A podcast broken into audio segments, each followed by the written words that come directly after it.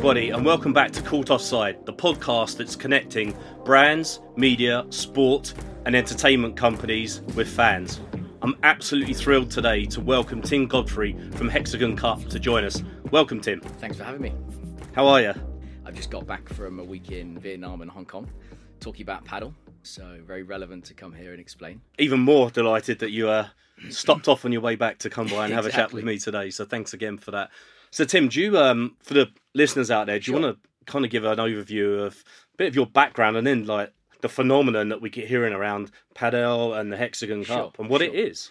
Yeah, so I, I've been involved in sport now for about 15 plus years. Um, most recently, more so focused in the kind of sports rights holder space. Um, so back in, got 2014 now, I helped with a team of um, uh, team of executives. We launched Formula E, uh, which is now one of the fastest growing motorsports in the world, um, electric, um, single seater, um, and was really there to disrupt an already quite, let's say, established um, sports space with Formula One. Yeah. So that was kind of when I got the, let's say, the thirst or the interest for disruptor sports properties. And then from there, I went on to SailGP, uh, where I was their first CMO, which is now, you know, one of the fastest growing international sailing series, backed by Oracle and Larry Ellison. Um, and again, that was it had all of the hallmarks of what Formula E had in that it disrupted a fairly traditional space uh, with a new concept. And then um, from from SailGP, I went into the Professional Triathletes Organization, which again had all of the elements that I liked um, as a sports executive, not going into necessarily somewhere which you know is a more established sports brand. It's going into somewhere where you can really make a change. Um, and triathlon, you know, everyone knows it's a mass participation sport. Ironman has dominated it for many years, and so what the PTO was was really there to do was again was to disrupt um, the status quo, let's say, and they formed an allegiance with all of the pro athletes um, to create a model which was backed by Sir Michael Moritz of Sequoia Capital, although he actually invested um, personally in, in the PTO project. So those three properties really form the backbone of for the last 10 years for myself. I've then moved into paddle tennis, which has just blown up recently. The participation numbers are kind of through the roof. It's widely considered to be the fastest growing sport in the world. I think in Spain, it's the second most played sport behind football. Yeah. Wow. So as an example, you look at that as a top line stat, and it just it blows your mind. And so once I'd exited um, the PTO, I decided to take up some advisory positions in Hexagon Cup, which is launched by some of the Spanish founders of Formula E. They've launched into into paddle tennis with a new format, which is going to debut in Madrid next year. And it's going to be a five day tournament. So essentially, it's a team based format rather than an individual based format with team franchises, one of which is owned by the league, and the five others have been sold to international ce- celebrities and international sports stars. And I think it's the perfect moment to launch a, a championship like this or a tournament like this. Um, paddle, again, even just coming from Asia, where it's still relatively new, people are talking about it that it's going to be the next big growth sport. So you have kind of elements in Europe whereby it's already quite developed in, in Spain, Scandinavia, and then there's other little growth pockets like the UK, Germany, Belgium. And obviously, it was founded in, in Mexico and Latin America. So there's already some quite well developed markets from a participation standpoint.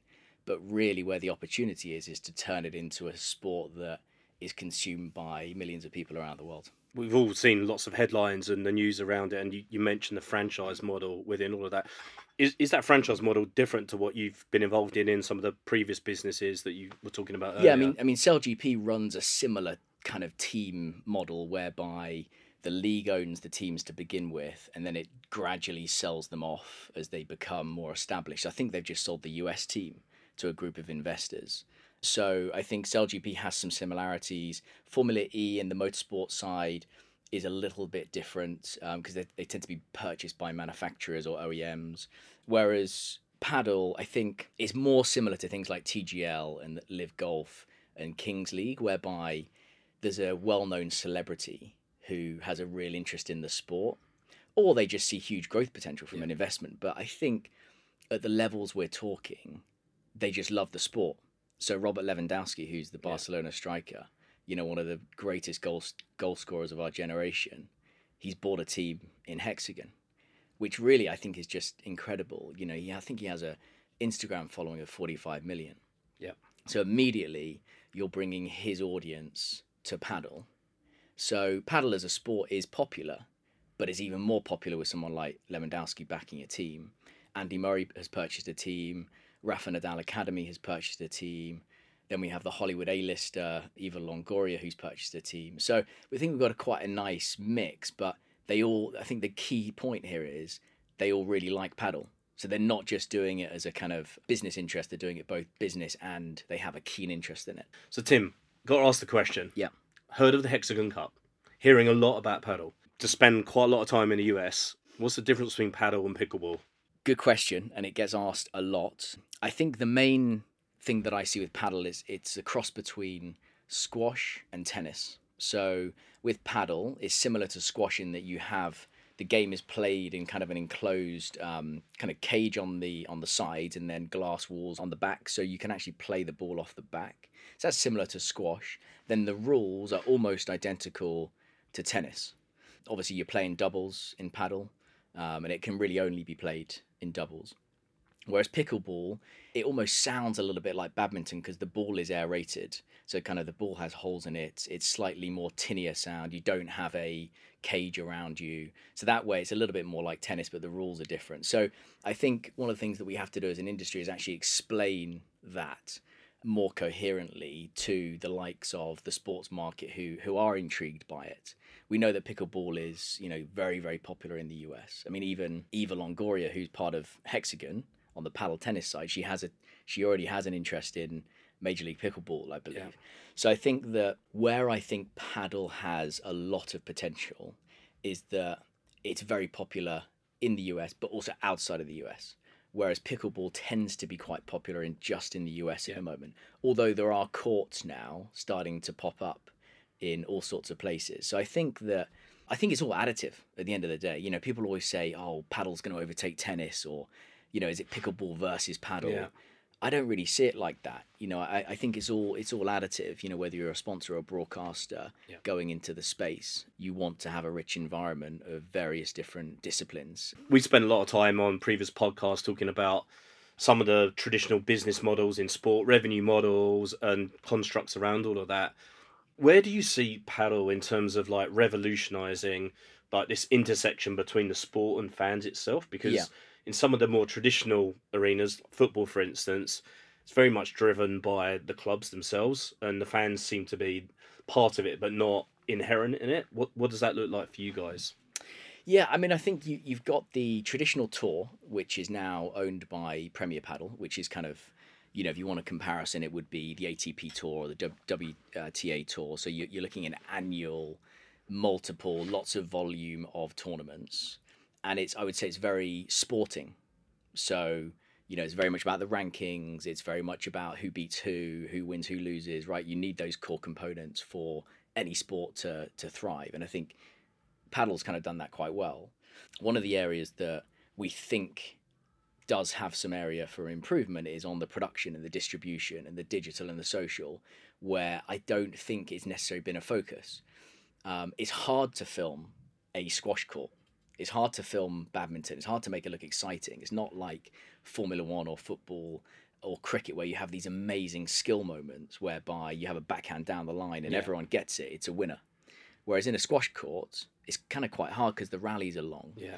So I think we have to invest as a sport in how do we convey this to the fans in a much more engaging way, and I think that's down to data. Mm-hmm. Um, so to date, I think there's been a there's been an okay layer of data to the broadcast, but it certainly hasn't been anywhere close to what it could be. So I think one of the things that Hexagon is going to try and do is how do we layer up the data? How do we layer up the fan data, the uh, and and really convey it in a way that is engaging for the audience, and also lower the age demographic. Yeah. I think that's one of the things that we're going to be focused on. You know, it's a very paddle as a participant sport is in that bracket of kind of let's say 40 to 45 how do we lower that yeah. how do we get younger fans engaged in the sport so i think it all has to be about the consumer right i think you got to get that part right um, and i think having one tournament right now that we've announced we can focus in on that quite Yeah. quite heavily. So it's going to be a fan driven event in Madrid next year. There'll be a fan zone. There'll be a light show in the stadium. There'll be halftime. You know all the different entertainment areas that you get with sports presentation, and showing data on the on the on the screens as well. So how do we make it more like an NBA game Yeah. rather than just a standard kind of tennis or paddle tournament?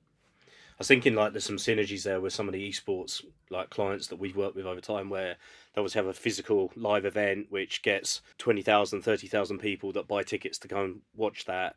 But then the wider audience is never ever going to be sitting there. They're streaming it, they're downloading it because they got a passion because they play those games at home and maybe there's some synergy there. What do you think? That's think? right. I mean, things like Twitch. Yeah. You know, in the creator economy, why can't we stream it live globally on Twitch with you know creators who are putting their own commentary on it? We're seeing that a lot actually on TikTok already. There's lots of TikTok creators who are absolutely obsessed with paddle, and it's mainly in Spain, right? And that, but that's okay to focus in on one market. But I think we've got to look at doing things differently, whether that be on screen. So, what does the consumer actually receive? and also at the event. Um, and I think with our more kind of exhibition style format, I think we can do that because we're not so focused on, in on like, obviously rules and regulations are important, but we can flex a little bit more, I think, than the governing bodies can.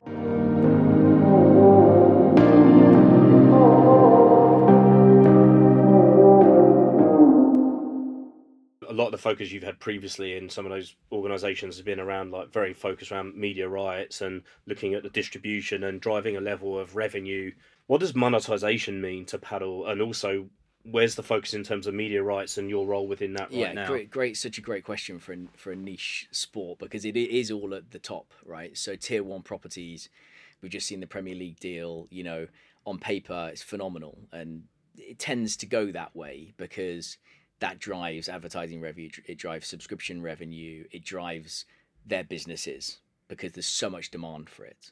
The other sports have to think about things, I think, a little bit differently and also have longer pathways. So if you look at the triathlon business that I've just come from, it was it had to have VC investment. It had to, because there's no other way to to run it. It's going to take, let's say, it takes six years to get that properly running um, with revenues. Um, you need a backer, and we had we had the benefit of having Sir Michael Moritz backing that business. So, but if, if we come back to some of the more constituent parts, you know, sponsorship for those properties is always, and it is for paddle, certainly is for Hexagon Cup. Like we have to have a very diverse and varied look at sponsorship in terms of um, what are the partnership um, models, what are the packages, how are we pricing it. You know, that has to be our first go to. I think me- media rights is always going to be a is more to drive the sponsorship value rather than seeing any direct return. However, I will say I was surprised in Monaco around Sportel, the demand for Hexagon Cup and the demand for paddle content was it, it was crazy. You know, versus some of the other sports that I've been to, whereby you are really having to drive that sell and really having to explain why it's important for the broadcaster to take those rights. It was actually the opposite with Yeah. Hexagon. And I think that's down to the fact that so many people are playing it at the moment. So if you compare paddle to sailing or motorsport or even Premier League football or anything like that, it, people can't relate to it. So whereas the a lot of the buyers and the people commissioning this content, they played paddle last week and absolutely loved it, or they're playing next week, or their friends told them how amazing it was. So then when a new paddle tournament launches, the interest is immediately there because people know what it is. So I think that always helps with the the initial conversations. But for Hexagon, it, it it's all about sponsorship to begin with. I think the team franchises are, are an amazing commercial asset that we've already sold. So we've already sold five. We could have easily sold ten in the first year without any issue at all. Um, and then obviously you've got the ticketing of the events, Yeah. five days in Madrid at Madrid Arena, um, hospitality, and then I think they're your core revenue streams. I actually think on the media side it'll be it'll be low. We know that, and I'm happy to say that you know openly. Pe- you know, people know um, the niche sports rights struggle to begin with, and Yeah. it's a longer pathway. But I do think we might see some interesting returns in the first few years because in certain pockets, Latin America, obviously Spain, Mexico, there is demand for it. Yeah. And the channels are going to want that content. everybody's talking about paddle, everybody's trying to consume it and like from a participation perspective, but also get involved with it. Is that like the value proposition to the sponsor versus it being some mass participation sport that they're going to get eyeballs for, which Yeah, is what the traditional model is, right? That- that- that's right. I think it's, it's such an interesting point. Um, on the participation side, I think there's an element where broadcasters and sponsors know that there is interest there. Yeah. But they're asking us, what are you going to do to make it engaging? What are you going to do to grow the audience? What are you going to do to improve the sport? So I think there's a there's an exception, or pe- people accept the fact that paddle is booming. What Yeah. people don't accept and are challenging us on, and we, is, is for us to prove it, is that we can make it engaging and we can grow the audience. But the participation angle is really important. It's actually more important than I thought it was going to be. I.e., I was in Hong Kong last week, and immediately the buyer was saying how well there are no there are no courts here. So I get it that it's booming everywhere, and it's you know everyone's Yeah. it's really popular, but there are no courts here, so no one's playing it, so no one's going to watch it. In simple terms, so from a rights owner standpoint, we need to work with the guys and businesses that are building the infrastructure in order for the whole flywheel to work. If there's no infrastructure, if no one's playing it, certainly nobody's going to watch it. So it's about the whole industry coming together and making sure that there's enough courts, there's enough tournaments, there's enough professional tournaments, there's enough great um, TV production, it's on the right channels. You know, it has to be the, everything together rather than just one single thing. Yeah, no, I think that makes total sense. Or you become very good friends with Taylor Swift and Travis Kelce, and they have a franchise between them. Exactly. I mean, I mean, yeah, the celebrity angle Yeah. is only going to grow the sport.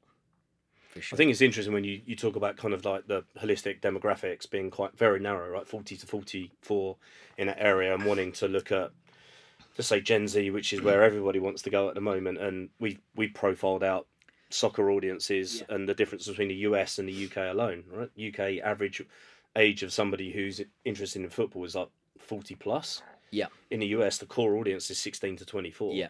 So have you guys thought through kind of how you can like go after that target market? Yeah, and uh, it's actually one of the core elements to the team format. So the six teams, each team has six players, two men, two female, but most importantly, two next gen players who are all under the age of 22. So immediately you've got engagement from not only the the players who are going to be actually playing, but their fans as well.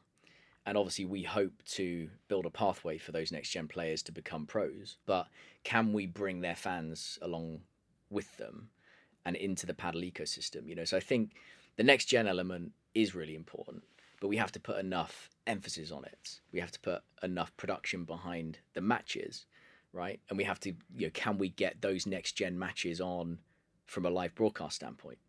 Can we fill the stadium in and around those next gen matches? Because if there's no one in the stadium, no one's going to want to watch it because there's no No there's no. FOMOs, no atmosphere. So I think the next gen thing is important. Um, how do how we curate the content is important. What platforms it's on is important. This isn't just a linear broadcast. This is, has to be more than that. Yeah. What what sponsors asking you for around like some of the deals you're putting forward? Is it minimum guarantees they're giving you? Is it hey, there's a minimum guarantee plus rev share? Yeah. How do, how are they evaluating the success of the partnership that they're going to put in I- play I, with you? I think initially with a niche sport, in a way, it's quite traditional still. They still want to know what TV channels you're on. Yeah. Because I think that's the barometer of, oh, these guys are serious. If you turn around immediately and you say, we're going to stream on our own channels, we're going to do some social, they're just not interested. So from a pure, the first basic step is, am I, is my brand going to get any awareness? Is it going to get any reach? then I think it moves down into more how can I activate what's your audience and they they start to drill down. I think with paddle there's already a racket sport ecosystem Yeah. from tennis which is already quite mature actually. So I don't know how many partners we're going to end up with in Madrid but it's going to be a lot. So I think that shows you that although paddle is a new sport from a consumer kind of TV standpoint, content standpoint, professional standpoint, Yeah. it's actually quite mature in the participant standpoint of all the suppliers and the court manufacturers, the rackets, the balls, everything is is kind of quite mature. So immediately they're going to want to partner with a new tournament in the space. So that part I think is is going to be relatively straightforward. I think the big challenge for something like paddle is how do you scale it? How do you move out of the paddle sponsorship ecosystem and move into other genres? And that's in a way what we try to do and is what's happening in triathlon at the moment. Triathlon has one of the most affluent audiences in sport. I think in North America the stat is the average household income is about 220,000 US dollars for a triathlete, which is the high, it's even higher than golf. But the issue they've had is there's been no product to serve them, right? So the big banks, the big fintechs, the big credit card businesses, they've just focused on tennis and golf because it's a pro tour. Um, and that's what triathlon's trying to do. So I think that's quite interesting. How do you break out of the endemic brands into the brands that aren't connected to the sport already? You've got to prove out the model. You've got to prove it's big enough. You've got to prove the audience is there. But with that, you need a long pathway and a lot of investment and patient backers and, and so forth. I think you've you've used some words that I don't necessarily always encounter when I'm talking to sporting businesses Yeah. or rights holders, so to speak. You've you mentioned the word consumer quite Yeah. a few times though, Yeah. rather than fan. Yeah. Is that like the mission of paddle is to go these are consumers that we want to elicit fandom from rather than some of the other organisations we've dealt with. It's very much around fans rather than looking at direct to consumer as an inherent business model. I think it has to be. I think it has to be now with all of the tech that's available. If you're not planning to go directly to the consumer at some point, it doesn't have to be tomorrow. And that's why I've always gone with a more of a hybrid kind of distribution mix rather than saying we're going to be all direct to consumer or we're going to be all broadcast. I don't buy that. Um, I think you have to have both. And I think where paddle is interesting uh, on the consumer standpoint is that yes, there's already a tour. Yes, there's already already some legacy contracts and some legacy partnerships. But how do we disrupt that?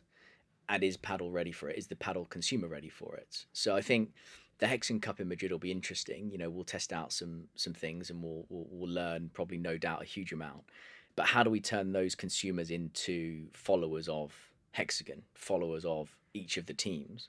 Are they then going to go and buy their merchandise? Yeah. Are they going to come and watch at the you know at the event would they then pay to watch direct to you know to get the feed directly on their device. I think we know that. That part we actually know right? So in scandinavia in sweden finland all, all those areas we know people are paying for it. So the propensity to buy is there already in those dense markets Yeah. whereby the participation is through the roof. And that's what i'm saying.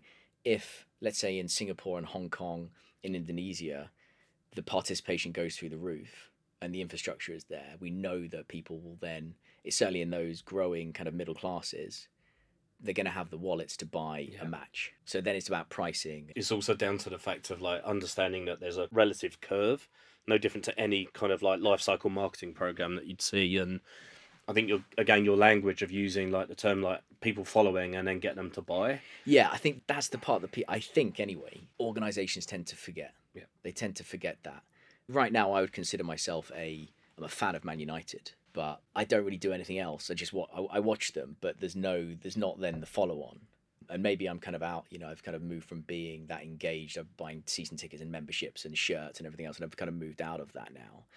But how do we turn the how do we turn Hexagon or any rights holder business for that fact into a really commercialized business which doesn't necessarily need to rely on media rights as an Yeah. example.